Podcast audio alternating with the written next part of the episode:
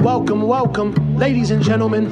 Let's get started. Straight from New York, yo, yo, this handsome man, yo, You yo. ah, now Motherfucker. tuned in to Yeah. Aljo the Funk Master. Watch your grill, you'll get knocked out cold fast. And talking shit, now we talking facts. Facts. When the mountain off the back, you in trouble, came to burst your bubble. I don't shelter punches, they find home on your mind about a double. It's the weekly scraps. You don't need a map, GPS, I'm right here to lead it dash. right. The world doesn't know it needs, but I grow disease, planet fuck a name and the fame. Only legacy remains. Remember the name, Aljamain Sterling. Uh, It ain't shit, it ain't safe. Motherfuckers!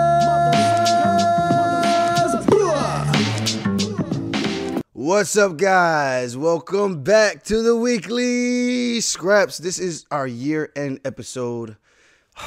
My heart, December 30th. We are right around the corner from 2023, and I'm super excited for the new year. I don't know about you guys. I hope you're excited. I hope there's a lot of good things coming your way. If not, I hope you got a lot of goals that you wrote out to give yourself some extra motivation to start the year. But remember, motivation isn't anything unless you have consistency. Motivation comes and motivation goes. Easy. You can watch a video, feel inspired, feel all this motivation in the world, then go get on your phone, play some video games, or get on social media apps all over again. And that motivation is gone. Got to be consistent. Get up, do things constantly over and over and over till it is habitual, a habit that you just always want to do. And it takes a couple days, a couple weeks before that becomes an habit, you know? So you got to break those old ways.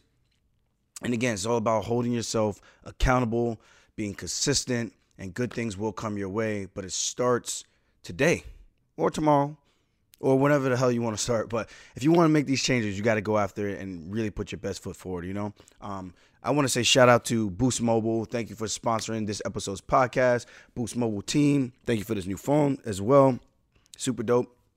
Uh, it is the Samsung 22 Plus. I haven't got too familiar with it yet. I played around with it a little bit. I'm still trying to understand the features of Androids because I've always been team iPhone. But either way, I'm gonna give it a shot, see what they got.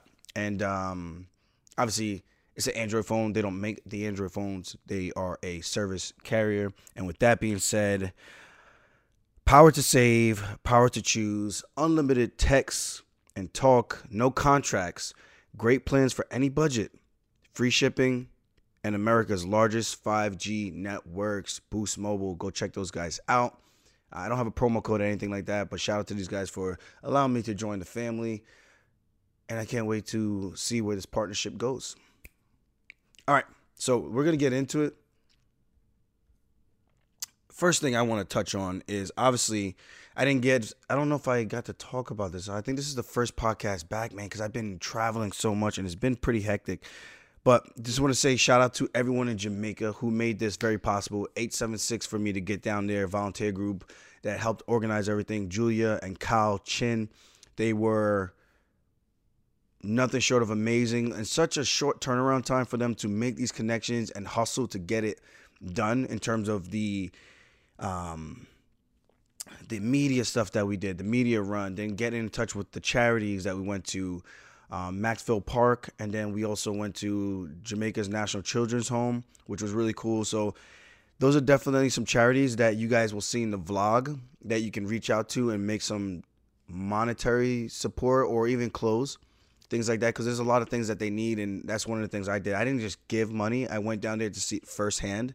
And with that being said, um, we were able to buy food there locally so putting money in the pockets of the locals, and then on top of that, bringing the food to these two charities and making sure that they had um, somewhat of a better holiday, so to speak. You know, and you don't. It doesn't need to be overly overbearing, where it's something that is outrageous for you to do. You know, and for me, this is just a start. I'm hoping that we can get more people involved, and I think people will get involved after seeing some of the great work that they're doing at their facilities with these kids and the lack of resources, you know, and that's what it comes down to having more resources so you can do these things um, for not just you, but for the students that are living there and taking care of them who are displaced, don't have a home, or have learning disabilities, or have disabilities physically. Um, they they take a lot of the burden off of these children and make it easier for them to live, so to speak, in a day to day life. So, um, shout out to those guys. What's up, Valentina? again, thanks for bringing us in and allowing us to come to your facility and see the great work that you guys do. Um, definitely check out the vlog, guys. I'm telling you, there's gonna be a lot of eye-opening things, and of course, a lot of the fun and cool stuff that we've done as well, like Blue Hole, um, riding horses, going to the beach, um, jumping into different oceans from Kingston, jumping into oceans of Ochi, and over on the other side of uh, Negril, the training. So definitely, if you have not checked out the vlog, I'm telling you, there's gonna be a lot of things that uh, most people don't know about Jamaica other than the resorts. So check that out. Get a little behind the scenes look. You can see me meeting my family for the first time down there, going to their plaza, getting some food, um, spending money in their in their community, in their restaurant, so that you know the money's going to uh, a familiar. I don't want to say familiar, but a place that's um, in the family, so to speak. You know how people try to say they spend money within the circle before they let it go elsewhere. So yeah, I could buy food anywhere down there, but going to their plaza, being able to spend money there, help them out, um, and even treated them to some lunches as well. You know, so fortunately for us in the states, people see us as more. Um, I, I I don't want to even say like we have a lot more money, but the resources that we have here in terms of work, um, items, infrastructure. I think we just have a lot more going for us here in the States. So when you go there, spending the money locally, for me, goes it goes a very long way. And I think it's very important not to just be at a resort the entire time. And don't get me wrong, those people make their money, they make their tips on a daily basis. But to go out into this to local communities and spend money there, I think that helps out a lot more for the people on the island. So I'm telling you guys, watch the vlogs. You guys are gonna be, I think, um, I don't say impressed, but I think you guys will have a better understanding of what it's like to live in some of these other countries, and um, I, I think it's really cool. So hopefully you guys get some of that um, feelings that I was getting when I was down there. You know, and I can't wait to go back and hopefully be a part of those charities, hopefully be a part of my family's lives a little bit more and um, get to know them a little bit more. Obviously, I'm of age. I know I do something that's very popular and polarized, so they might be looking at me like, or people might be thinking like, oh, be careful, your family might be looking at you as a lick, or be careful if your family might be looking at you like you're just a, a walking dollar sign. And uh, don't get me wrong, like, of course, I've definitely had those thoughts go through my mind that'd be naive and ignorant if I didn't. You know, you always got to play devil's advocate. Um, but again, I know what the culture is down there. So if not them, it would be somebody else asking. Um, and for me, it's not them asking, it's me trying to figure out a way to integrate them into my lifestyle when I'm down there so that I can pay for services and have them help us do certain things. So it's like money earned instead of just, yeah, I'm just giving out money, I'm just giving out money. Like no one wants to feel like that, you know. So it's more, it feels more more homey and more like uh, you feel better at heart and more your mental than um, just coming out and just handing out money left and right, you know. So um, that was really cool. So if you need a driver, definitely hit me up because I got a driver down there in Ochi. I got a driver down there in um, in uh like the Kingston area. He lives in Portmore, which is my brother, and then we have my my um, cousin that lives up in Ochi. We have a couple drivers. They have some buses and stuff like that. So if you need local drivers, like I said, you want someone that could be your private driver. You can hire these guys for the day, and again, it goes such a long way. So I don't want to keep just telling you guys about this. Just go watch the vlogs, enjoy it, and if you have any questions, leave the comments, and um, I'll be sure to jump in the comments for that one. So let's go. Um, next up, I have uh, Christmas in Dallas with the Cruz family. Going down there, first time.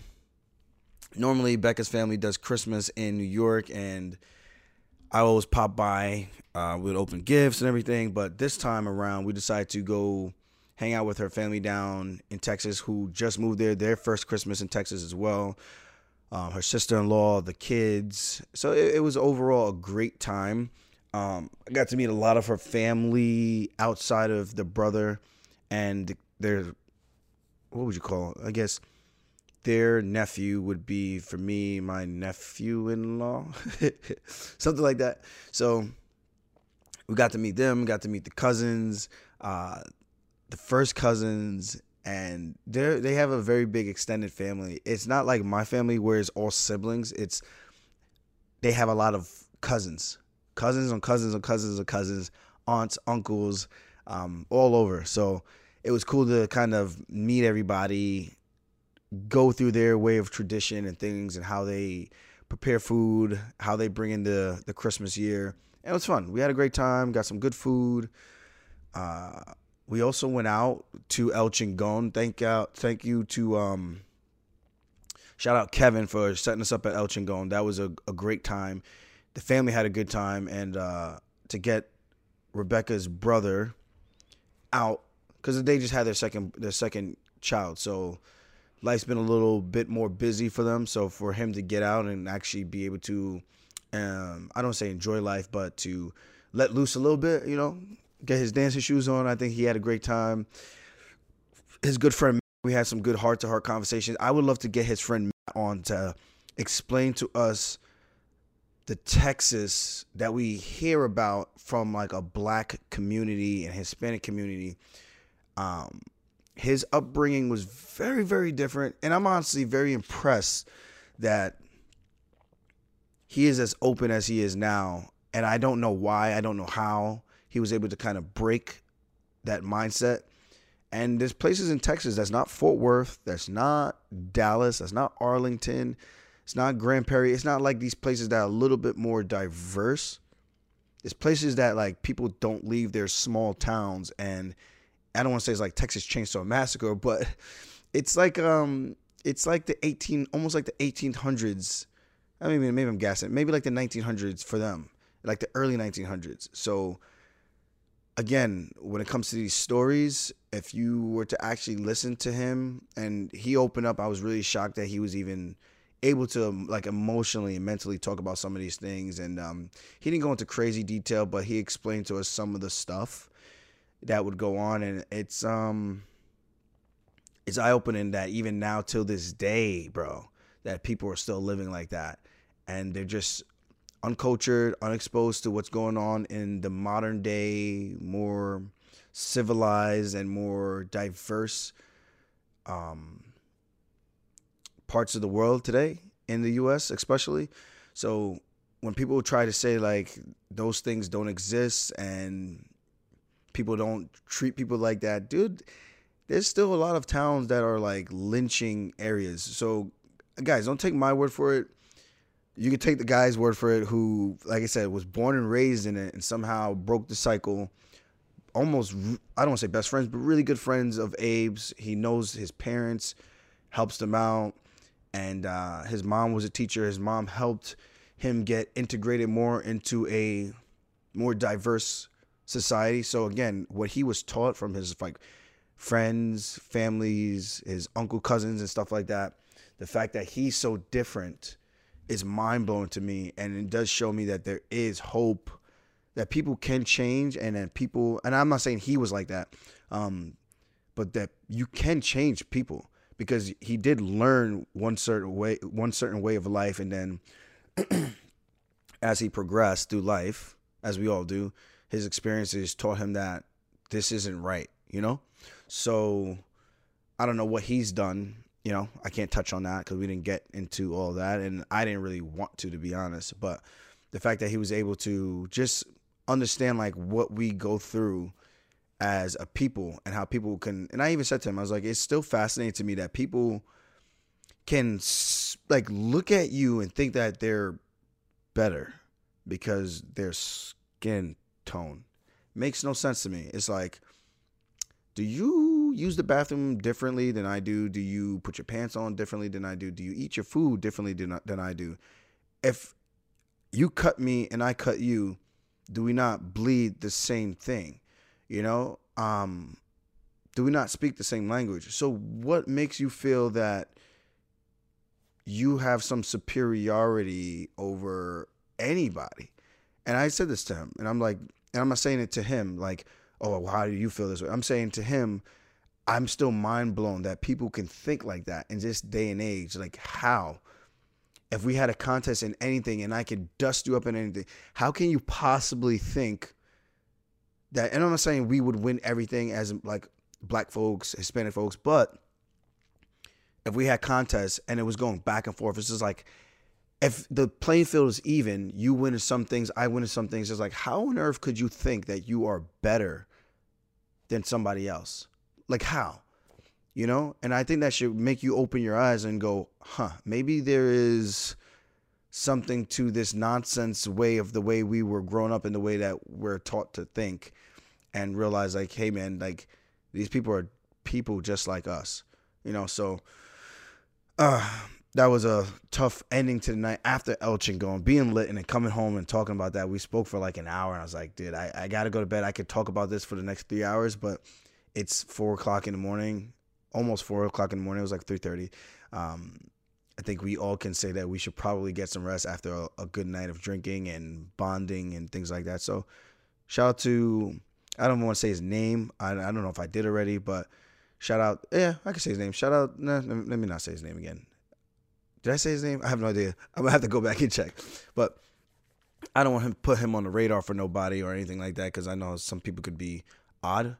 But really cool dude. Hopefully my fan base isn't like that. But really cool dude, and um, he'll be around for a while, and we'll be friends.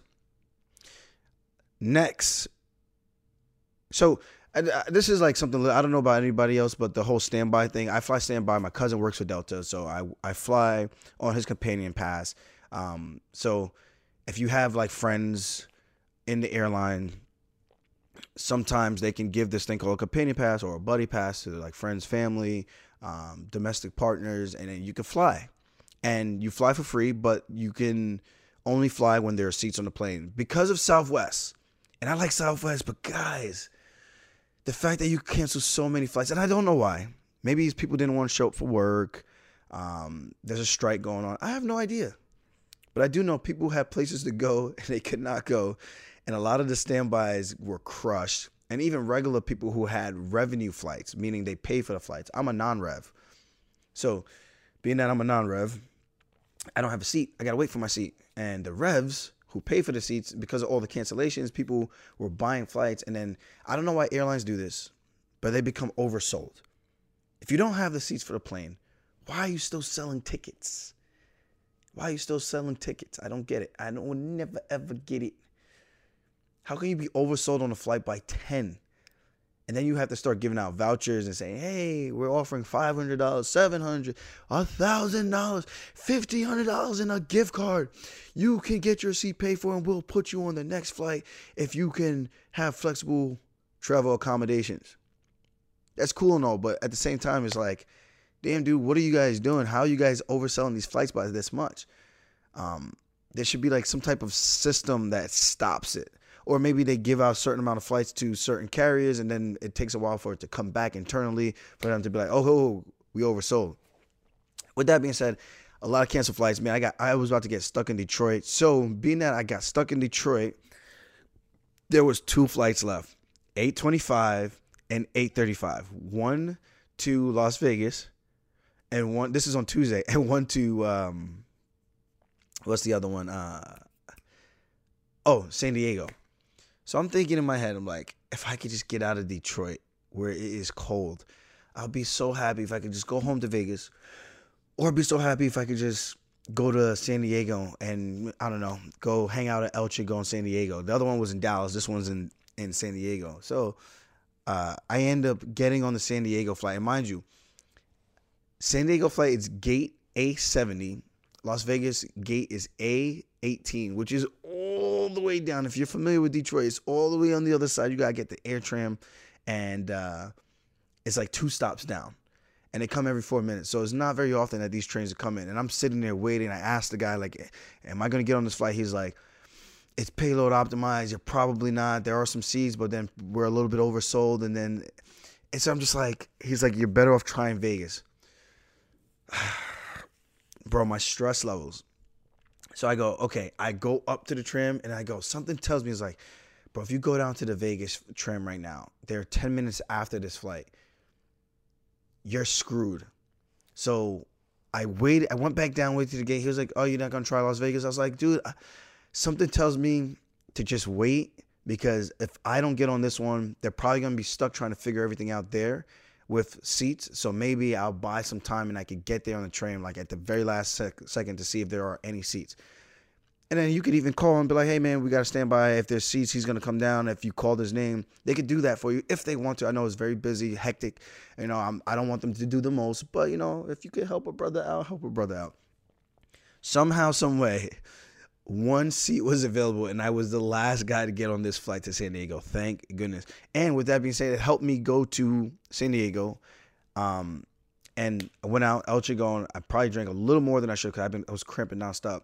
And I hit up Dominic Cruz in the morning. And dude, I don't know how. I know my phone, I turn off notifications. I don't get notifications because I know if I get them, it's gonna be like lighting up nonstop. DMs, DMs, DMs, DMs for messages from just people. So somehow he saw my DM asking him about training, and it was the same day, and he was able to coordinate stuff with me um, for me, Jeremy Stephens, and another guy named Hussein, who's a Chechenian grappler, really tough grappler, fights at 135 as well, undefeated prospect. Um, Dom was saying. So Dom actually had staph on his foot. He couldn't actually train. Um, so he gave me a call. We organized training. I was like, dude, I, I love to come down. And again, when I'm in Vegas, if you guys want to come down and get some work in, I don't think there's any chance that we're going to fight each other at this point in our careers. And I always said, like, if I'm not gonna fight the legends, I would like to train with them and learn from them. That's the way I think you you grow. And I think um uh what yeah, I guess just grow. That's the way you grow, I think, you know? Learning from the OGs of the game, so to speak. So with that being said, um got some really good work in with Jeremy, really good work in with Hussein. And Dom said this is a guy he mostly grapples with and he was coaching through like the positions and stuff like that, asking me like what I want to do. He brought me a Pedialyte. Um, very hands-on approach. I thought it was very cool because I could see how he, and why he's so good at the broadcast because he breaks down the situations. We are talking Cejudo. We are talking like my injuries um, that I'm still currently dealing with, and um, I even told him like afterwards, I was like, dude, I, I think you should consider coaching. I think you'd be a very, very good coach. So now we got Mighty Mouse and Henry Cejudo. We got Dominic Cruz and Aljamain Sterling. Let's see how this goes, you know? So whenever they come out to Vegas, I even told them, I was like, dude, I got a place here. So if you guys need a place to crash, um, feel free. I don't know if they have a home out here yet. Uh, I think it would make sense. Jeremy Stephens, super down to earth, super chill dude. Um, San Diego, man, I just don't get it. I you know I, I got LA and then going to San Diego and seeing what the weather is. Like, how can anyone be upset living in a place like that? It's not even a real place. Like, I don't even understand. Like, how can you be upset living in San Diego? The weather is phenomenal. And they said during COVID, it didn't get crazy like it did in LA with all the regulations and stuff. So that sold me when Jeremy and his boy um, Jimmy told me that um, when they said that, I was like, um, Jimmy from the original. Shout out to those guys who gave me a lot of um, fun uh, earth plants to take home. so they would explain that to me because I was like, yeah, I would make sure I keep my Vegas houses if I ever did live here. I was like, I can see myself living here. Um, because uh, that was like in case another pandemic happens, and I know California got really weird. I don't want. He was like, that was mostly L.A. San Diego, they weren't really like that. They weren't letting like getting all crazy and super over the top like LA was. I was like, okay, that's reasonable, and that makes me feel better. So at least I know that the people in power won't be, and it could always change, but at least I know if we did get a place there, it would be a little bit more lenient than um, LA was during that time period, you know. So, and someone say we're still in a pandemic, and I just look at you like. okay. okay. We're still in a pandemic. All right. Cool. um, but other one, other than that, really good training. So thank you, Dom, and thank you, Jeremy Stephens, for taking me in. Their gym is absolutely gorgeous. Um, Victory MMA, like sauna, ice bath. You go upstairs, there's a cage, there's mats. You go downstairs, there's weights, there's bags. It's like there's a boxing ring. Very well utilized space. And then the locker room reminds me of Lifetime uh, and I don't say maybe like an exports, not lifetime. Lifetime is more upscale, so more maybe more like an exports, but you still have a feel of like a upper upper echelon of a MMA gym. And don't take my word for it. Go there, check it out yourself. You'll see exactly what I'm talking about. Went in lockers. You went in. It was like going into a locker room of Exports Fitness. Um, everything wasn't like brand new, but there was very good, obvious upkeep, and uh, I think a gym like that would be a place that I would love to train. And then when you're done training, you could just go to the beach. That's literally about a mile away from the gym. Guys, come on. Come on. It's a match made in heaven. Shoot. Uh, so other than that, we're gonna get some more work in in the future. So that's my story with him. He put us through some different positions. Um, he was picking my brain about some of the stuff that I do well, mostly the back take, and he was kind of talking on that. It's like the way you take the back and being able to control this kid um, and hold on to positions where most people will fall off. So we're talking, we're brainstorming, and I can see the the this the the wheels turning in his head, and then the wheels are starting to turn in my head, and we're going back and forth. I'm like, I like this guy. I like this guy. I might have talked a little shit in the past, but it was more so out of competitive respect um, or competitive nature that I just wanted to compete against one of the best and uh, one of the forefathers of the sport. So it was never any animosity. Um, still blocked on Twitter by Dom though. so um, maybe that would never change. I don't know, but we'll see. Um, Conor McGregor, super jacked of late. I one of the things I was kind of um like some of the pictures he's been posting. Oh, Rob Font versus Adrian Yanez. Wait, wait, wait. Could wait. Um, es lo que es. as long as we get to fight, fight is a certified banger that the fans will absolutely appreciate. Es lo que es. Adrian Yanez just posted this. Wow, let's go. Let's go. Commented in real time, so you guys get to see this in real time. I'm always on my phone interacting because it's social media. That's what you're supposed to do. Not too cool for school, like some people like to act. Um, that's a great freaking fight. Both stand up guys. Rob Font kicks a little bit. Adrian Yanez kicks a little bit, mostly boxing from both guys.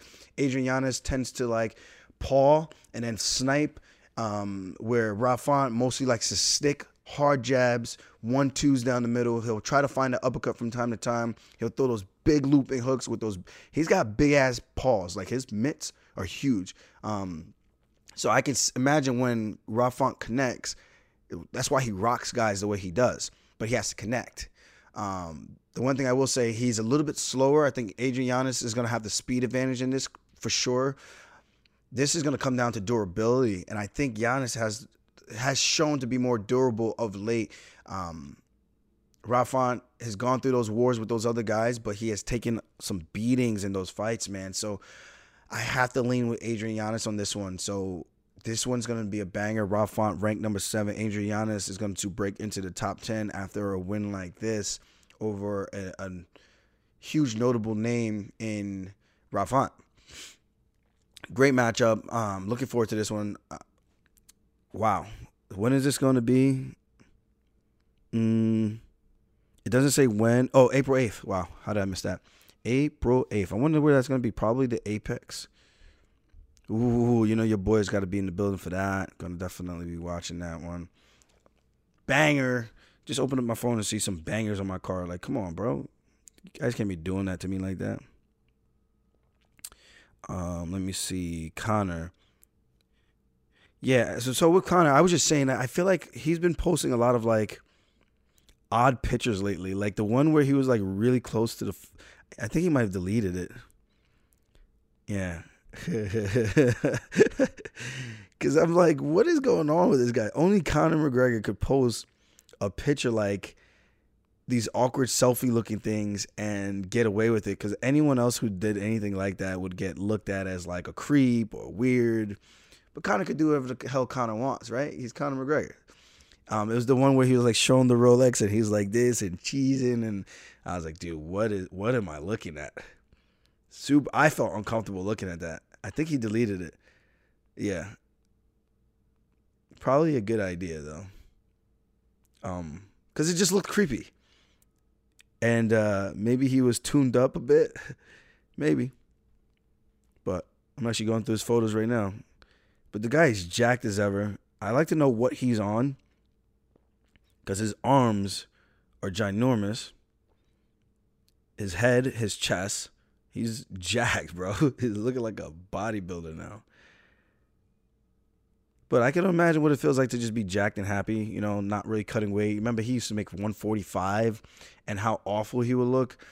I don't know if you guys remember that era of Conor, but if you go back and, and then uh, you'll see that um, he would just look like death. So I, I think when you when you start to look at the weight cutting aspect, and this is leading to that next talking point about Chito. Conor would always make the weight. He always show up. He always was bigger. He was, for the most part, faster, longer, um, more powerful with his range, his length. It was like he had like the optimal body type for fighting at 145. When you looked at Jose Aldo, who now fights fought at 135, who was reigning champion for such a long time, he beat Max Holloway, even though that was a young Max who then went on a tear after that. You kind of have to remember these things and the sequence of how these things went. It's like Conor then goes to 45. He doesn't have the same success. He beat Eddie Alvarez. Outside of that, who else has he beaten at 155? I know he went up to 170. He fought Cowboy Cerrone, but then you look at Cerrone, kind of goes a little bit up and down. Um, Cerrone fighting after he had just fought. There's a lot of little nuances that go into the game and that go into the decision making of taking fights. And that's why I, I try to explain that to people. You don't just fight just to fight because you could sometimes put yourself in a bad predicament mentally, physically. You have to analyze the entire game. Conor did that very, very well, picking the right fights at the right time, um, the right opponents, um, uh, the right times for even his weight cut, even though he was super dialed in with it. But the guy looked horrible whenever he got on the scale, even when he would scream. Um, he would always poker face it because I know even when I do that, it hurts internally. I'm like, ow, that hurt a little bit. But it never feels good when you're like that. Your eyes are sunk in. Conor will look sunk in, but he'll make the weight. He'll rehydrate the right way and go out there and put on these crazy dominant or show stopping performances. And that's how he became Conor McGregor, man, in my personal opinion. I mean, this is the way I analyze the whole thing and the way I see his trajectory and how it all went. And now it brings me to Chito because Dom, because uh, Conor always made the weight. And now it goes for me. I always made the weight. So, with that being said, I'm looking at Chito's talking point of cutting that much weight is cheating me. You're kind of of a a a pum if you cut that much weight because you want to be bigger, stronger. Because I'm trying to read this in his voice. Because Aljamain Sterling really doesn't hurt nobody, you know. Uh, but maybe he makes you, but he makes you carry his weight, takes you down. I'm 155 pounds in or out of camp. I feel like that's a natural 135 pound, and I'm still thinking I cut a shitload of weight because 20 pounds is a lot. That mother effer weighs like 170, 180 when he's eating effing God knows what. Yeah, you can make the weight, but that's why he's been KO'd unconscious because of the amount of weight he cuts. If you touch him, he might go down. I see Patchy Mix commented on this too, saying, Christ's sakes.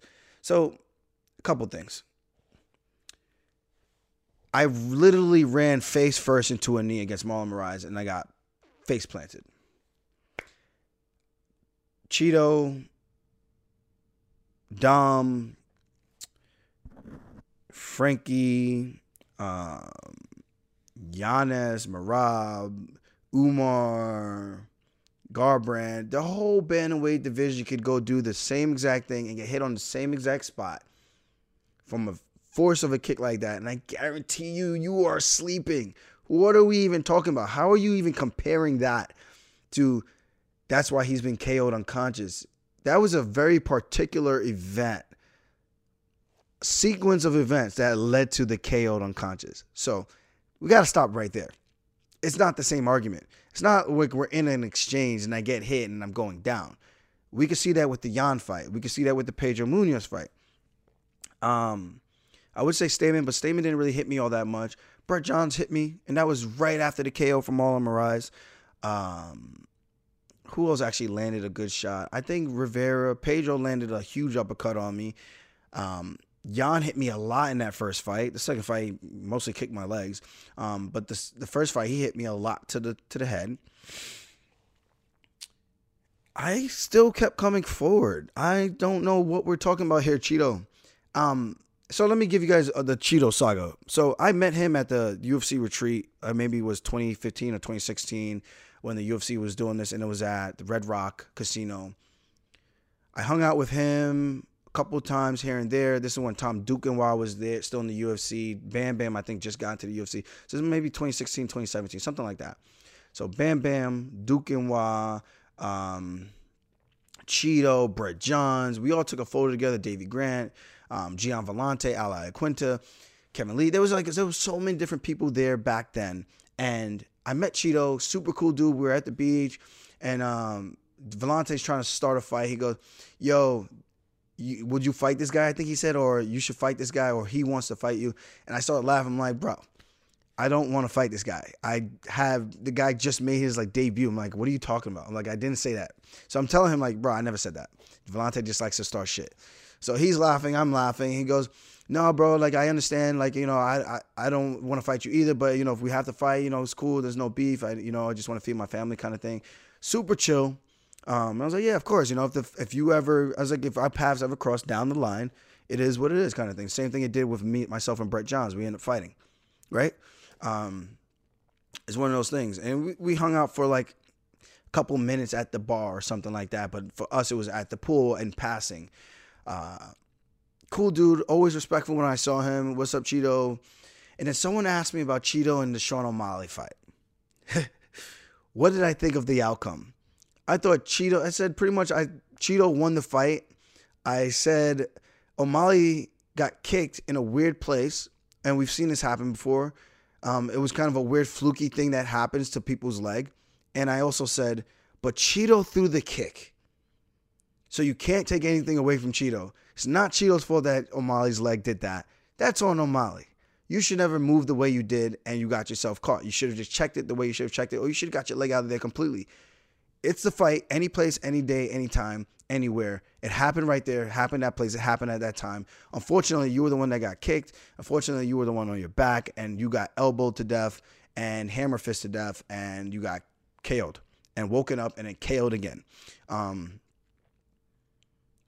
he didn't like my response and started calling me, uh, F you, you're an actor, you're a fake champ, and all this. And I'm just like, wow, it's crazy how you you're like you could be this guy and then you try to be this guy. So I'm like, which one is it? Is Chito like the tough badass um, gangster that almost tries to dress like he's like a um, West Coast gangster versus like the nice guy who's super polite? I'm like, yeah, we're in the same weight class, but I'm like, but which one are you? Like you, you're trying to be two different people. I'm like, I, I really don't give a shit which one you want to be towards me. I just don't know how I'm supposed. Like if I see you in person, then you walk past me and then you put your hand out, you give me like this death stare at the same time. You put your hand out and you shake my hand and you stare into my eyes. I'm like, what do you want to feel my soul? Are you like searching for something?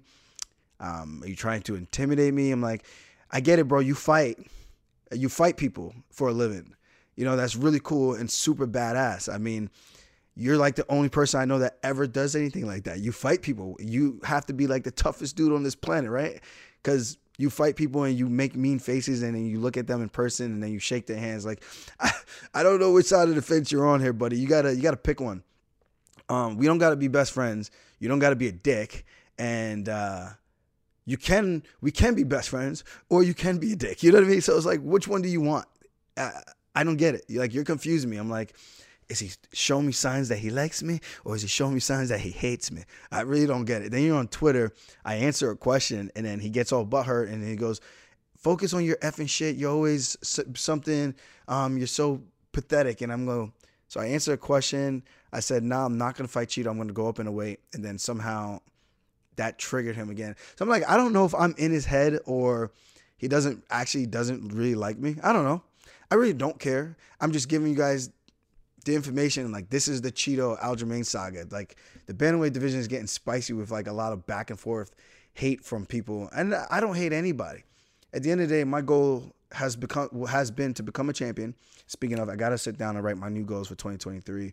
Thank you guys for reminding me, even though you didn't really remind me. Um, and uh, I accomplished that. I'm sure his goal is the same. Um, but he gives these verbal jabs like I'm like, it's cool. Like you're trying to get the fight. You want to fight, and when we fight, we're not gonna like each other. Like, okay, we're not best friends. We don't train together. I get it, bro.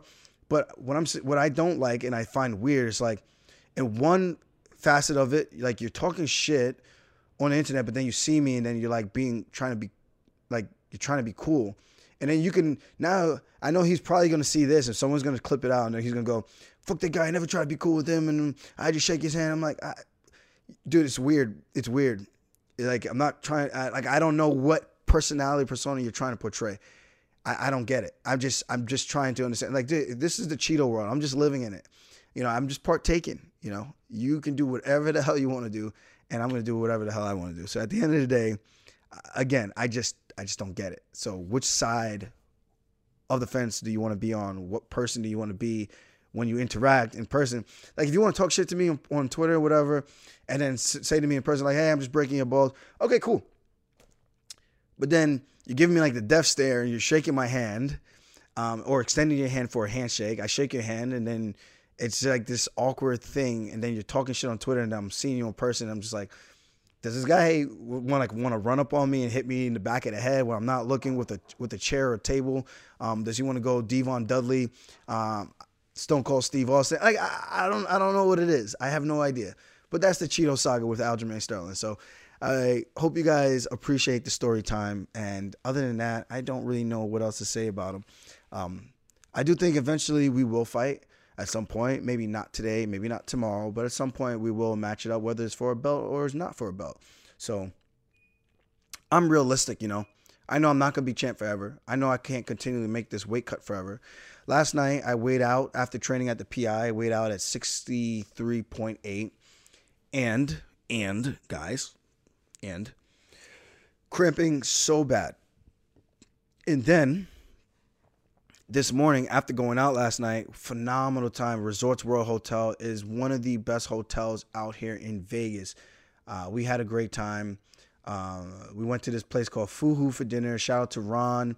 Um, shout out to Sam for making the connections. All these guys have been great and hospitable. And one of the things I will say is like I do know people tend to like you more when you're in a certain position.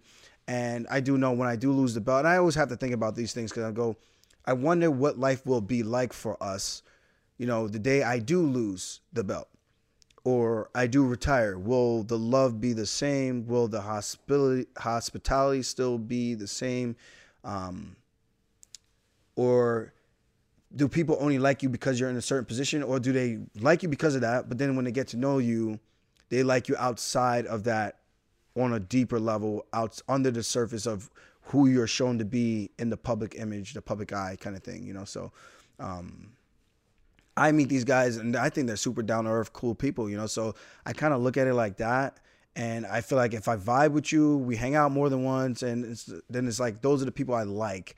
Um, some people I don't really want to be around, but Ron was a super nice dude. Sam has been a super cool dude. He's been taking care of me, and I I've offered him like free pad sessions, whole whole pads for him, help him um because he likes the striking stuff. So like little things like that is like my way of being able to give back. I'm like, dude, you're like setting all these things up. It's on the arm.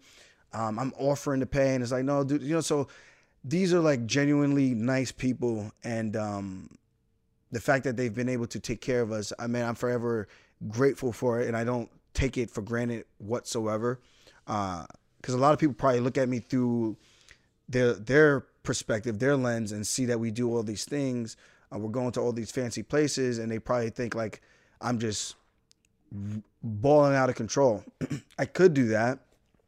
Could say I don't need anybody and I could spend my own money, but at the same time, I, am smarter in the end goal where I, I know like the way that I make my money is very difficult. It doesn't come very often and I know my end goal of what I'm trying to do financially, where I'm trying to save to. Um, if I'm able to do those things, I'll be set for the rest of my life on just the savings that I have from the money in my account from fighting as an athlete. You know, so there's an end goal, and I can't just go out there spending money like an idiot. You know, I got to be smart. Um, I, I call it, I don't say suffer now, like I'm still having a great time, but it's like you sacrifice now for the greater end goal later so that when I'm an adult, a, a, a bigger adult, when I'm more of an adult, not just doing fighting and you know i'm actually taking care of other things like children and things like that. I have these things set up in place where everyone will be good and taken care of for changing the cycle and the revolving door that my parents have gone through you know so i look at these things and I, I look at fighting as a vehicle to get to those places so again shout out to those guys who took care of us we went to Fuhu then we went to Zouk um, the new nightclub right there Resorts World very cool places that we went to and um, again, thanks for the hospitality, man. It's just I don't know what else to say. It's gonna be our first New Year's out here in Vegas. I'm looking forward to it. I'm trying to not get stuck on the strip because I know it's going to be a circus. Uh, but I plan to walk around a bit, so you guys might see me in passing. Um, be cool. Don't be like. Don't be weird about the interaction. Again, I'm I'm you say what's up to me, you call me, I'm gonna say what's, what's up. I'll shake your hand, dude. I, am super chill, man. I don't I don't act weird. I, I just don't want people to act weird towards me because then I get like this weird energy and I don't know what your intentions are because people do devious things, you know. So I gotta kind of make sure I'm protected, and uh, I tend to not walk around with security. My security is technically usually my friends or my training partners you know, I got their bag, they got my bag. It's kind of one of those type of things, you know. I I, I tend to want to. I'm not like a rapper. I'm not like one of these guys who's going out flashing money. I don't do shit like that. If you you want to rob a credit card, you know what I mean. So it's like. I try not to put myself in shitty situations, and um, I try to analyze the situations as best as I can, and I guess that's the best way I can really put that. Um, other than that, have a happy new year. I do want to touch on one thing. I know O'Malley and his coach Welch were asking um, Henry Cejudo's coach Eddie Cha about the matchup with me and Henry and talking about things. I do respect Welch because he was saying like the fact that I did lose to Marlon and I was KO'd, you can tell that I am not unbeatable.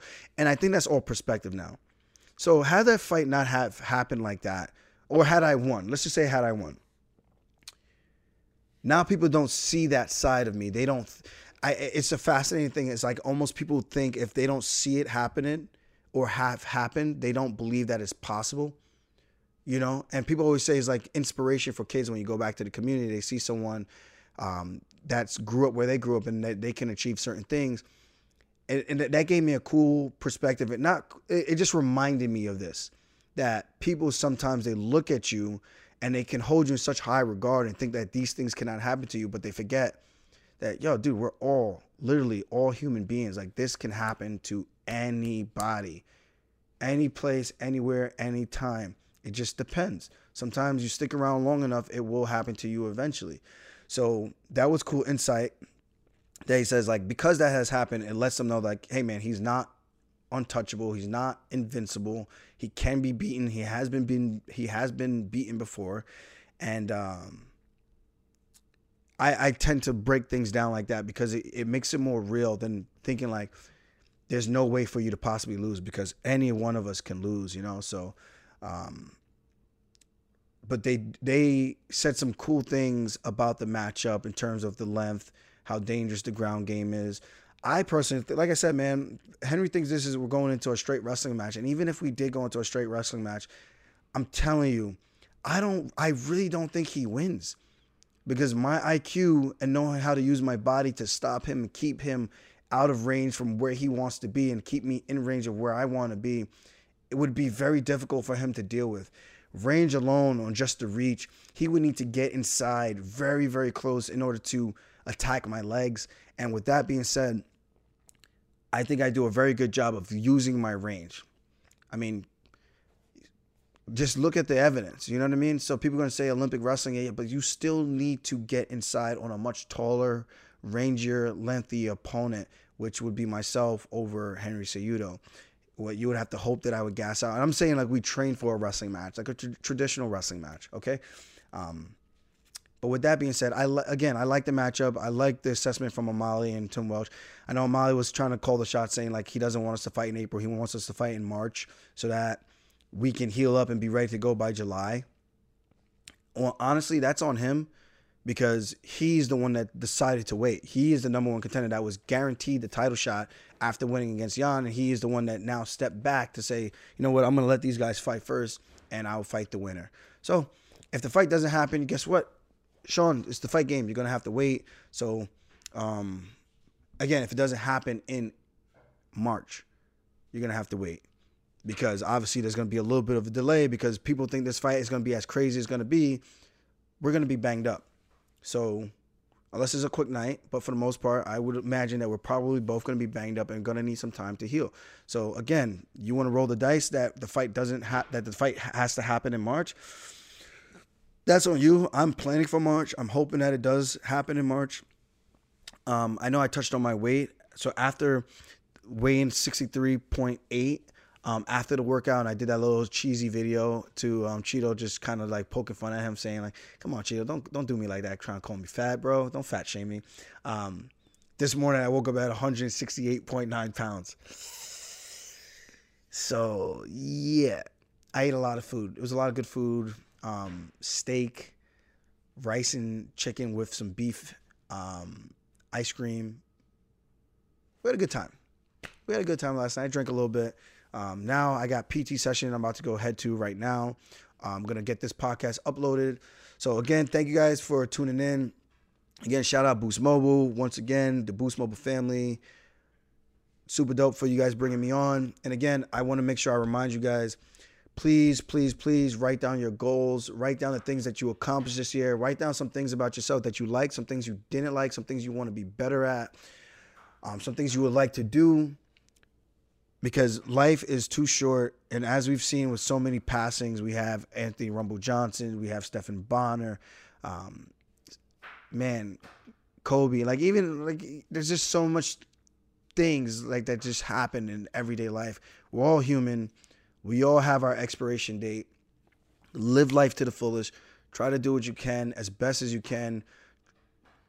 Try to help people. Try to pay it forward. I don't know, man. I'm just um I'm I'm super blessed, super fortunate. Um, glad that working hard has earned me where I am. And I do know again that not everyone who does work hard gets to earn where they want to be in life. So I'm blessed and fortunate that I have had these luxuries. And uh, one other thing I didn't say earlier about the Jamaica trip, we are looking to possibly build a gym in Negril. I want to buy some land. I would love to have some investors to jump in on board with this. I think this is going to be a phenomenal project. It's going to be kind of shades of Bali MMA, Tiger Muay Thai, um, aka Thailand low maintenance. We want to have it like located near the beach. We want to have a nice facility with some some mats, some heavy bags, destination travel style. So you don't have to go to the other side of the country to train. You could go straight down to the Caribbean waters and still have a great vacation at the same time, have a great place to train. So guys, if you're interested, this is something I would love to do. I got the perfect Muay Thai instructor. We would have to find BJJ guys to help teach, uh, but I think this is something that is very, very doable and again, if you guys are interested in this, MMA Negril can be huge and it will also give a lot of locals down there an opportunity and the resources of places to train um, proper. You know, so if interested, definitely hit me up um, or hit up Oren and we'll coordinate. Um, my just check my bio. It has all the information there, how to email, go to my website, how to email, or like I said, hit up Oren. He's in my uh, my bio as well. You can send him a message. He'll get these messages more direct and can kind of filter through um, to make things a little bit more easier with the people that are actually serious about doing a project like this. So again, I'm expecting to do a lot of big things. Um, thank you guys for being a part of this. Sorry for the, the long wait on this. Again, have a happy new year. Hope you had a great Christmas thank you for the love and support and let's continue to, to, do great things and hopefully there's more fights that i can jump into this year and i'm looking forward to having another successful year or or not. You know life happens and i'm okay with that. Life is life but at the end of the day it's how you handle it and that's what life's all about. So peace and love. See you guys later. Stay blessed. Peace